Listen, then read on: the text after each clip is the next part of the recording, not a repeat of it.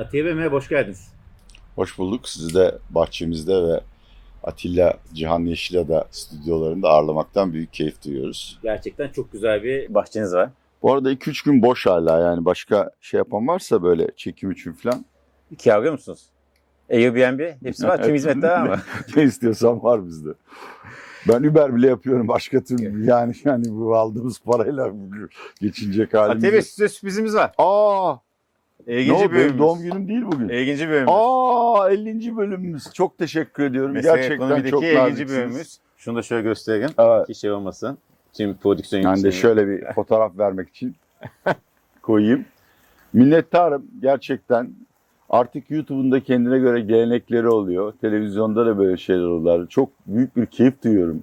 Mesele ekonomiyle işbirliği yap. Öksürmeyeyim üstüne de zehirlenmesin. Yanıyor bu yangın çıktı. Ya, yangın çıkmaya başladı gayet normal. çok teşekkür ederim. İnşallah 100 ve 150'yi de çekeriz. Çok inşallah her şeyden daha önemlisi inşallah izleyicilerimiz keyif alıyorlardır. Onların zamanının karşılığını veriyoruz. Yaklaşık bir sene oldu. Nasıl bir sene nasıl geçti? Hem Türkiye'de hem mesela ekonomide. Memnun musunuz? Her geçen gün mı? biraz daha kötüye gitti. Benim açımdan çok iyiye gitti. Yani gelirlerimi 20'ye falan katladım. O zaten başka bir gün konuşuruz. Ama Türkiye açısından çok kötüye gitti tabii. Ee, Burada bu yayınlarda genelde çok karamsar bir profil çizdik. Bunların birçoğunun doğru çıktığını gördük. Daha da önemli bir şey yaptırdın bana. Bence o çok büyük katkıydı Türk e, ekonomi basında. Bilmiyorum takdir edildi mi? AKP'ye öğütler ya da hükümete öğütler. Nacizane tabii gücümüz yettiği kadar. Bence onların en azından bir kısmı yerine getirilseydi Türkiye ekonomisi bu kadar uçurumun kenarında e, jilet dansı yapmazdı. Ama sanırım bu konuda yaptığımız son programda ben artık ben bile kurtaramam demiştim. Ve yalnız ben de değilim. Türkiye'de işte ortodoks piyasacı ekonomistler dediğimiz geniş meslek grubunun çoğu gerçeklerin böyle olduğunu görüyor. Ve her gün belki bugün konuşuruz bizi bekleyen acık senaryosuna yeni riskler ekleniyor. Konuşacağız bunların hepsini bu bölümde ama önce 29 Ekim Cumhuriyet Bayramı. 99. yılını kutluyoruz. Ve seneye de malum 100. yılımızı kutlayacağız. Valla yani bazı şeyler ancak kaybettiğinizde değerinizi anlıyorsunuz. Sevgili AKP iktidarı sayesinde Yüce Atatürk'ün bize kazandırdıklarının değerini çok daha iyi anladık. Onlardan kalan bir terimle konudaki hissiyatımı ifade edeyim. AKP iktidarı bir parantezde inşallah Mayıs'ta Türk milleti, Türkiye Cumhuriyeti Devleti'nin vatandaşları o parantezi kapatacaklar ve Atatürk'ün çizdiği yolda müreffeh bir medeni toplum olmaya doğru devam edeceğiz. Güzel sözlerinizden sonra tekrar herkesin bayramını kutluyorum. Önce şuradan başlamak istiyorum. Geçen sene bu zamanlar, bu ilk bu araba yerine başladığımızda bugün Türkiye ekonomisi bu kadar kötü olacağını düşünmüş müydünüz? Açıkçası ben şimdiye kadar bir kalp krizinden vefat edeceğimizi düşünmüştük, düşünmüştüm. Ama e, biraz AKP hükümetinin kısa vadeli çözüm bulmaktaki feraseti, biraz da işte Ukrayna Savaşı'nın pozitif yan etkileri gibi e, unsurlar sayesinde bugüne kadar dayandı. Kısa vadeli çözümlerin bir sorunu vardır. Maraton koşan atlete yarıştan önce doping vermeye başlar. İkinci yarışta 20. kilometrede atlet çöker. Türkiye'de o hale geldi. Türkiye'de sorun şu. Dışarıdan baktığınızda olduğundan çok daha iyi görünüyor. Mesela verilere baktığınızda aa işte %5 tamam enflasyon sorunu var ama işte %5 %6 büyüyen bir ekonomi görüyorsunuz. Cari açını finanse ediyor. Paranın nereden geldiği belli değil ama ediyor. Geminin alt katlarında eee, ve geminin tahtalarındaki hasarı göremiyoruz. Bu ekonomide çok alışılmış bir problemdir. Cliffhanger eee, problemi denir. Pek çok şey hiç değişmemiş gibi gözükür. Bir gecede piyasalar olsun, ekonomi olsun bir anda çöküverir. Yani aslında fiyatlanması zaman içinde yavaş yavaş fiyatlanması veyahut da toplum tarafından anlaşılması gereken şeyler bir gecede ansızın belirli bir birikimin sonucu psikolojik olarak anlaşılır ve çöküntü başlar. Uçurumdan ne zaman düşeceğimizi bilmiyoruz ve inşallah hiç düşmeyiz. Hep yanılmayı da arzu ediyorum burada açık söylüyorum. Eğer şu anda Türkiye'nin önündeki en kritik tarih seçimse yani milattan önce milattan sonra var bizlere seçimden önce seçimden sonra seçimden önce Türkiye artık ekonomik krizle şey sosyal bir faciayla karşı karşıya kalacak korkusu içindeyim. Peki bir sene öncesiyle bugünü karşılaştırdık. Gerçi söylediniz seçim çok belirleyici olacak diye. Ama bir sene sonra yine tabii Cumhuriyet'in 100. yılını kutluyor olacağız. Nasıl bir Türkiye ekonomisi öngörüyorsunuz? Aslında üç senaryo var. Bir Sayın Erdoğan ve AKP-MHP ittifakının çifte zafer kazandığı bir senaryo. Yani bir ekonomik krize gireceğimiz kaçınılmaz. Bu ödemeler dengesi krizi olacak. Bankalar batacak çok açık söylüyorum. Zaten Sayın Nebati'ye çok nazik ifade etmişler. Sistemik risk var Sayın Bakanım diye. Türkiye dış borçlarını ödeyemeyecek, döviz bitecek, sermaye kontrolleri koyulacak ve yıllarca sürecek Arjantin usulü kronik bir depresyon yaşayacağız. Cumhuriyetin ve demokrasinin bütün kazanımlarını kaybedeceğiz. İşte çıkan sansür yasasını ve hemen arkasından gözaltına alınanları görüyoruz. Türkiye artık Çin'le Rusya arası bir topluma dönecek. Ve onlardan olumsuz anlamda ayrıştığımız noktada orada az çok bir ekonomik akıl var. Bizde maalesef şu andaki hükümetin yaptıkları hiçbir halk kesitine, kendi seçmenlerine veyahut da temsil ettiği ideolojiye sahip olanlara dahi refah getirmiyor. Erdoğan ve AKP, MHP'nin kazandığı bir senaryo Türkiye'nin belki de 10 yıl kaybettiği bir senaryo olur. İkinci senaryo ekonomik anlamda oldukça karanlık, sosyal anlamda biraz daha aydınlık. Sayın Erdoğan Cumhurbaşkanlığını kazandı ama Türkiye Büyük Millet Meclisi'nin muhalefet kontrolüne geçtiği bir senaryo. Burada tam anlamıyla bir felç yaşarız. Patronun kim olduğunu kimse bilmez. Bürokrat da bilmez, yargı da bilmez, iş dünyası da bilmez. Sayın Cumhurbaşkanı kanun hükmünde bir kararname çıkartır. Ertesi gün Türkiye Büyük Millet Meclisi o kişi Yüce Divan göndermeye karar verir. Sayın Cumhurbaşkanı vergileri indiriyorum der. Ertesi gün Millet Meclisi bir yasa çıkartır. Vergileri arttırır. Şu anda zaten Türkiye maksimum belirsizlik, öngörülemezlik ortamında yönetiliyor. Bunun üzerine bir kat daha, daha eklenir. Kimin ne yapacağı belli olmaz. Bu da bizi bir ekonomik krize götürür. Bu sefer ben tandaşın ciddi paniğe kapılarak birikimlerini mali sistemden çekip nakite ve yastık altına döndüğü bir senaryodan korkarım. Üçüncü senaryo e, Cumhurbaşkanlığı ve Türkiye Büyük Millet Meclisi'ni altılı masanın muhalefetin kazandığı bir senaryo. Bu bence en olası senaryo. Bunu anketlere bakarak söylüyorum. Ve bir şeye daha bakarak söylüyorum. Seçmenin yok türbandı, LGBT yasasıydı, yok tarikatlardı, şunlarla bunlarla artık ilgilendiğini düşünmek aptallık olur.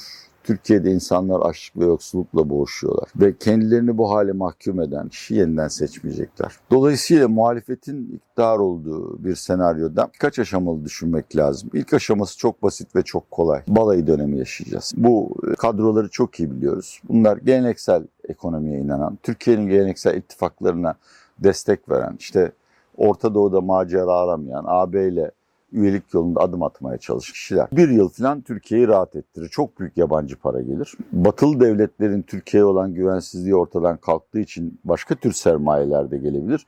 Başka türlü menfaatleri de kazanabiliriz. Mesela AB ile bir gümrük birliği müzakeresi başlayabilir. Ee, bunun da ötesinde Türkiye'de şu anda KKM'yi de saydığımızda mevduat birikimi %75'i dolarda. Bu bunun bir kısmı Türk lirasına dönebilir. Bütün bunlar ama konjonktüreldir. Yani işte balayı sözünden onu kastediyorum. Şöyle bir şey olabilir mesela. Bir seçimde 2024'te var asıl o önemli. Ee, eğer gerekli oy sağlayabilirlerse belki 2024 seçimleri, belediye seçimlerinin yanında bir de anayasa referandumu eklenir. Ee, Türkiye parlamenter sisteme dönerse arkasından zaten bir seçim daha yapılır. O çoğunluğu elde edip parlamenter sisteme geçebilirsek işte Türkiye'de asıl önümüzdeki 10 yılın politik geleceği o seçimden sonra seçilecek. Bu bir ara dönem gibi görüyorsunuz birazdan.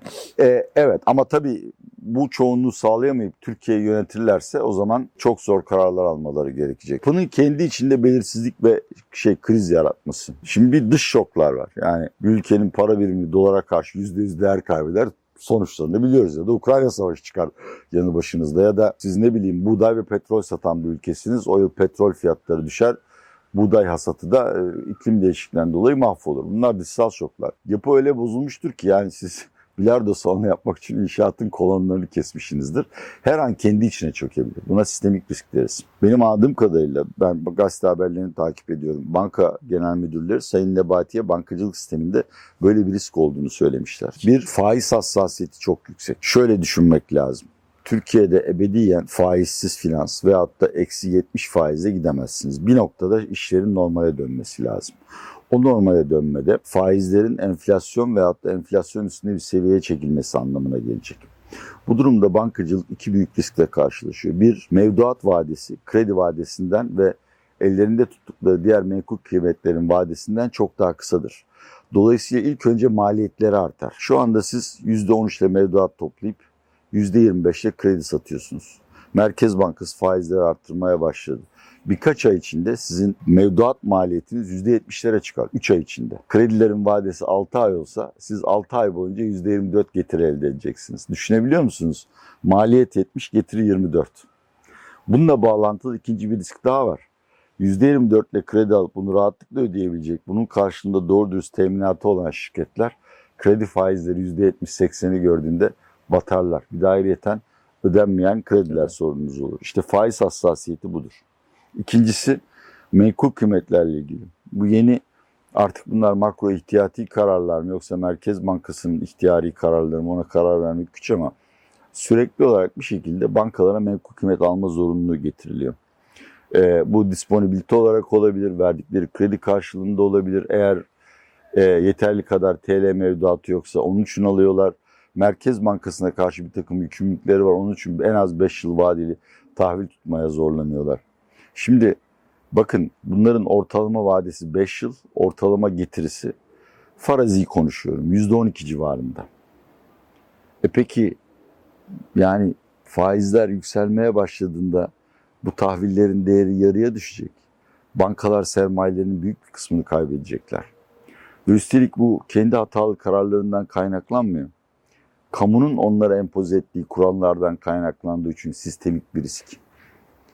Yani e, engellenemez sistemin yapısının ürettiği bir virüs. Adeta vücudunuzun ürettiği bir şey. E, küf veyahut da şey. Ama bundan bir e, kısa vade dönüş zor. Çünkü iktidarın bu konuda tutumu net. Zaten bankacılık yayını da yapmıştık geçen hafta. Ama Yani o da artan karları bir şekilde transfer etmek istiyor herhalde.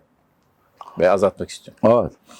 Yani tabii işte onu yani bir halkın bir kısmını alıp ötekilerine veriyor vesaire. Ve de bunun dışında ben Sayın Erdoğan kazanırsa Türkiye'nin tamamen İslami Evet, bankacılığa geçer. Yani, yani faiz diye bir şey kalmayacak. Çok radikal planlar var yani. Merkez Bankası'nın e, para politikası düzenleyen otorite olmasının yanında işte uzun vadeli kredi veren bir yatırım ve kalkınma bankasına Ola dönüştürülmesi falan. giymeyelim artık. O Ta, SETA, ta SETA'nın yazdığı raporlardan kaynaklanıyor bu.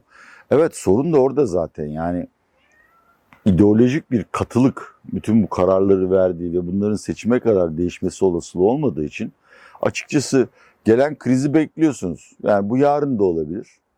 Ha nasıl olabilir? E vatandaş der ki ya bu yani bu bankaların kurtulacak ben paramı çekeyim. O zaman mevduatınız kalmaz. Bu da Kredileriniz işte en büyük soru işareti özellikle borsada tabii ama e, hisse bazında da endeks bazında da bankacılık endeksinin uçması. Yani borsadaki son hareketler açıkçası yeniden geçen bir kere geçen sefer borsada ne olduğunu hala anlayamadım. Kamunun teşviki veyahut da verdiği ilhamla mı spekülatif bir dalga yaratıldı yoksa hakikaten birkaç bağımsız öküz mü yaptı bu işi? Hala çözemedik bunu. Bu bazı bireylerin manipülasyon teşebbüsü mü yoksa yine devlet tarafından bir yönlendirme mi var emin değilim. Borsaya açık bütün şirketleri düşün. Bunların içinde bilançosu ve gelir tablosu anlaşılması en güç olan bankalardır. Bu yüzden de çoğu zaman batık bankalar dahi çok yüksek Evet. fiyatlardan işlem görüyor. Türkiye bankaları batık demiyorum. Yatırımcı da manşet veya beklenen kara bakar. Şimdi benim söylediklerim 3 ay içinde bankaların karını düşürecek değil ki. Bankalar 3 ay sonra iki misli daha fazla kar gösterecekler. O yüzden bu alımları normal karşılıyorum. Ama yani naçizane eğer dinleyen varsa yapmamalarını tavsiye ediyorum. Hani borsa konusunda iyimserim. Borsa Bekleriniz. Yükselecek. Yine böyle bir iki kriz daha yiyebilir ama yine yükselmeye devam edecek. Ama banka hisselerini fevkalade özellikle kamu bankalarının içine denetim girmediği için fevkalade riskli buluyorum. Yani bunlara ben kara kutu diyorum. Seçimlerden sonra açacağız. Hatırlıyor musunuz bir ara BDDK stres testleri Evet, yapıyordu. evet, evet. E onlardan hepsinden vazgeçtik. Şimdi yapıldığından çıkacak. Bugün bu yayına başlarken tesadüfen Moody's'in bir raporu elime önüme düştü 24 Ekim tarihli. 48 milyar dolar batık kredisi var diyor. Büyük bir rakam mı? Dinleyenlere gelebilir ama bankanın bilanço, bankaların toplam bilanço büyüklüğünü kafamda toplayamadığım için 48 milyar dolar büyük paramı bulamadım. Ama Fitch de daha önce uyardı. Varlık kalitesi bozuluyor. Kredi derecelendirme kuruluşları ve Türkiye'ye kredi verenler bankaların aslında karlı değil, oldukça zor bir durumda olduğunu ve bunun da kendi hatalarından değil, kamunun empozisyonundan kaynaklandığını biliyorlar. KKM'de ilk defa kur farkı sıfır indi diyebiliriz. Tebrikler Sayın sevgili Nebati abi. Vallahi herhalde para çıkışı olacak. Yani Türkiye'de insanların davranışlarını çözümlemek güç. Klasik rasyoneliteye uymayan şeyler de yapabiliyoruz. Şimdi neydi düz TL mevduatla KKM'nin arasındaki fark? KKM dolara benzer. Yani tam dolar değil dolara benzer bir üründü. Semi dolar, quasi dolar bir üründü. Ve TL daha iyi faiz ödüyordu. Tamam gerek düz TL mevduatta gerek KKM'de enflasyona karşı servetimiz eriyordu. Ama pek çoğumuz açısından paramızı bankacılık sisteminin dışına çıkartmak makul değil. Oturup evde kasa mı kiralayacağız bu yaştan sonra? Ayrıyeten işlemlerimizi, ticari hayatımızı yürütmek için bankalarda mevduat tutmak zorundayız. Dolayısıyla kötünün iyisi olarak vatandaş KKM'ye geç. Şimdi dediğin gibi iki sorun ortaya çıktı. İki sorun. Bir, KKM'nin faiz olarak avantajını sıfırladık. İkincisi ve bence daha önemlisi, gittikçe hükümetin bu vaatlerini, KKM'ye ödeme vaatlerini tutup tutamayacağı konusunda ve bankaların demin bahsettiğim yapısı konusunda soru işaretleri ortaya çıkmaya başladı. Bu soru işaretlerini nereden biliyorsun dersen basında konuşulması soru işareti. Dünyada hiç bankacılık krizi oturup banka mevduat sahiplerinin veyahut da banka hisselerine yatırım yapanların e, akıllı mantıklı bir şekilde düşünmesinden ve Aa, bunların bilançoları batık demesinden kaynaklanmaz. Tamamen psikolojik. İşte banka saldırıları böyle gerçekleşir. Bu yüzden evet kurumsal para çıkmaz. Yani şirketlerin parası o AKP seçim bağışıydı. Onu çıkarttırmazlar. Vatandaş e, ya yenisini koymayacak. Yani yeni tasarruflarını KKM'ye çevirmeyecek. Ya da verin benim TL'mi ben dolar alırım diyecek. O zaman bir bankalara yapmayın bunu denebilir. Çok büyük zorluklar çıkartılabilir. Bu yani 10 bin lira 20 bin lira mevduat için olanlar için değil ama 1-2 milyonunuz varsa sizin onu dövize çevirmenizi zorlaştırabilir. Birileri gelip size ne bileyim masaktan ya da hazineden ya da vergi dairesinden sizi soruşturmaya başlar. Bu tip işte zorluklar yapılabilir. İki, hep konuşuyoruz. KKM'den çıkışlar damla damla şeklinde değil. Büyük bir barajın yıkılıp suyun foş diye vadiye akması şeklinde olursa o zaman sermaye kontrolleri gelir. Çıkan para nereye gider? Dün Necmettin Batırel evet, üstad. Türkiye 9 bin bilemiyorum ama doğru bir kısmı borsaya gider. Şimdi Türkiye'de mevduat ve borsa yatırımcısı ayrıdır. Mentaliteleri farklıdır. Ama bu aralarında hiç geçişkenlik yok anlamına gelmez. Özellikle enflasyonun 80'e çıktığı ve insanların paramın değerini nasıl korurum diye aradıkları bir ortamda mevduatta kazancınız sıfır, hisse senedinde belki kazancınız olabilir diye bir miktar para oraya gidebilir. Konuta artık gitmez. Gidemez. Yani bugün bankada 3 milyon olan bir Evet. insan bile ev alamıyor. Arabaya gidemez çünkü yok. O zaman kötü. Valla korkum yani yastık altına gidecek. Yastık. Bankaya da değil, yastık altına gidecek. Altın, diye altın ithalatı göreceğiz ve e, döviz büfelerinde yani işte bu kapalı çarşı TCMB spread dediğimiz kapalı çarşıdaki döviz fiyatıyla e, resmi döviz fiyatı arasında farklar oluşmaya başlayacak. Tabii ben KKM mevduatının tarihsel olarak tam dağıtımını bilmiyorum. Dolayısıyla bu çıkışlar ne zaman başlar? Halkımız ne zaman şüphelenir? Ama bence en korkulacak dönem gelecek senenin başlarıdır. Bunun birkaç nedeni var. Bir, Türkiye yaptırım yiyebilir. Yani bu konuda sürekli uyanan ama açık yani bir duvara afiş asmadıkları kaldı. Yaptırım, yaptırım uygulayacağız size. Yapmayın şu anda ne yapıyorsanız. İkincisi Sayın Cumhurbaşkanımızın vaadi var. Sayın Cumhurbaşkanımız çok karizmatik ve hala toplumun önemli bir bölümünün desteğini arkasına almış. O güvenini, itibarını kazanmış bir. O enflasyonun işte Şubat'tan itibaren 20'ye düşeceği. E, düşmezse ne olacak? O zaman millet ya demek ki biz yanılmışız daha fazla kalmayalım. Bu enflasyon şoku geçici değil. Kaderimiz böyle biz başımızın çaresine bakalım diyerek çekebilir. Ve en sonunda da tabii yani Sayın Kılıçdaroğlu daha önce söyledi. Bilmiyorum bir daha söyler mi? Ben söyleyeceği kanaatindeyim. Biz KKM'nin hazine bölümünü ödemeyeceğiz diyebilir. Zaten kur farkı kalmazsa uzun bir süre. KKM otomatik olarak bitmiş oluyor. Tabii hukuki olarak böyle değil ama yani hala o size bir sigorta poliçesi Tabii. satılmış. Kur bugün hareket etmiyor, yarın etmez demek Ee, değil. Tabii ki. Zaten hükümetin istediği de o. Ben eğer doğru anladıysam Cumhurbaşkanlığı 2023 programında KKM ödemelerine küçük. 25 Evet, milyar çok TL. Ayrılmış. Yani onlar kuru tutacaklarını zannediyorlar. Bu hesabın niye yürümeyeceğini bankalar veyahut da işte vatandaşın döviz tercihi üzerinden değil, e, Türkiye'nin ihracatı ve ithalatı üzerinden bir kez daha izah etmek istiyorum. Tabii. Son bir yılda üretici fiyatları %50 civarında arttı. Bir sürü endeks var da %50 ortalama diyelim makul. Dolar TL'ye karşı en fazla %50 kazandı. Tam bugünkü rakam bilmiyorum. Yani ne oldu? Siz Avrupa'ya ihracat yaparken maliyetiniz %150 arttı. O ihracattan elde ettiğiniz fiyat %50 arttı. Akıl almaz bir şekilde kar marjınız daraldı. Buna geçici diye katlandınız. Pazar payı kaybetmeyin diye katlandınız. Şimdi gördünüz ki bu geçici değil. Hükümetin niyeti çok kesin yani. Kur hiç artmayacak. Öte yandan enflasyonla mücadele etmeniz için sizin maliyetleriniz artmaya devam edecek. Ne olacak? İhracat durur. İhracat yapmaz insanlar. Zaten Avrupa çok derin bir resesyon. Özellikle tekstilde bir talep daralması var. Bir de bunun üzerine ihracat kaybederiz. Yani ayda 20 milyar ihracat var. Bunun 10 milyar AB'ye gidiyor. Ayda 5 milyar ihracat kaybettiğinizi düşünün. Daha da kötü bir şey olur. Herkes ithal malı kullanmaya başlar. Çünkü ithal malı ucuzlar. O zaman da caygaç. Yani benim gelirlerim enflasyon kadar arttı. Hükümet herkese işte zam yapıyor. %80 arttı. E, dolar TL'ye %10 arttı, 15 arttı. E, o zaman Avrupa'dan aldığım her şeyin Türk lirası fiyatı daha ucuz olmaya var. Ve o zaman da bir cari açık sorun patladı patlayacak. Evet. Çok teşekkür ederiz Atilla Bey. Çok sağ olun. Hem e, 50. programımızı kutladık ve daha önemlisi, çok da önemlisi tabii ki Cumhuriyetimizin 99. E, yıl dönümünü kutladık. Çok teşekkür ederiz. Ben teşekkür ediyorum hem pasta hediyeniz için ve bir kez daha Türkiye Cumhuriyeti'nin bütün vatandaşlarına biraz daha dayanmalarını, Cumhuriyet'in ve Atatürk'ün bize vaat ettiği güzel günlerin geri geleceğini söz veriyorum. Çok teşekkür ediyoruz. Bu güzel sözler kapatıyoruz. Sağ olun.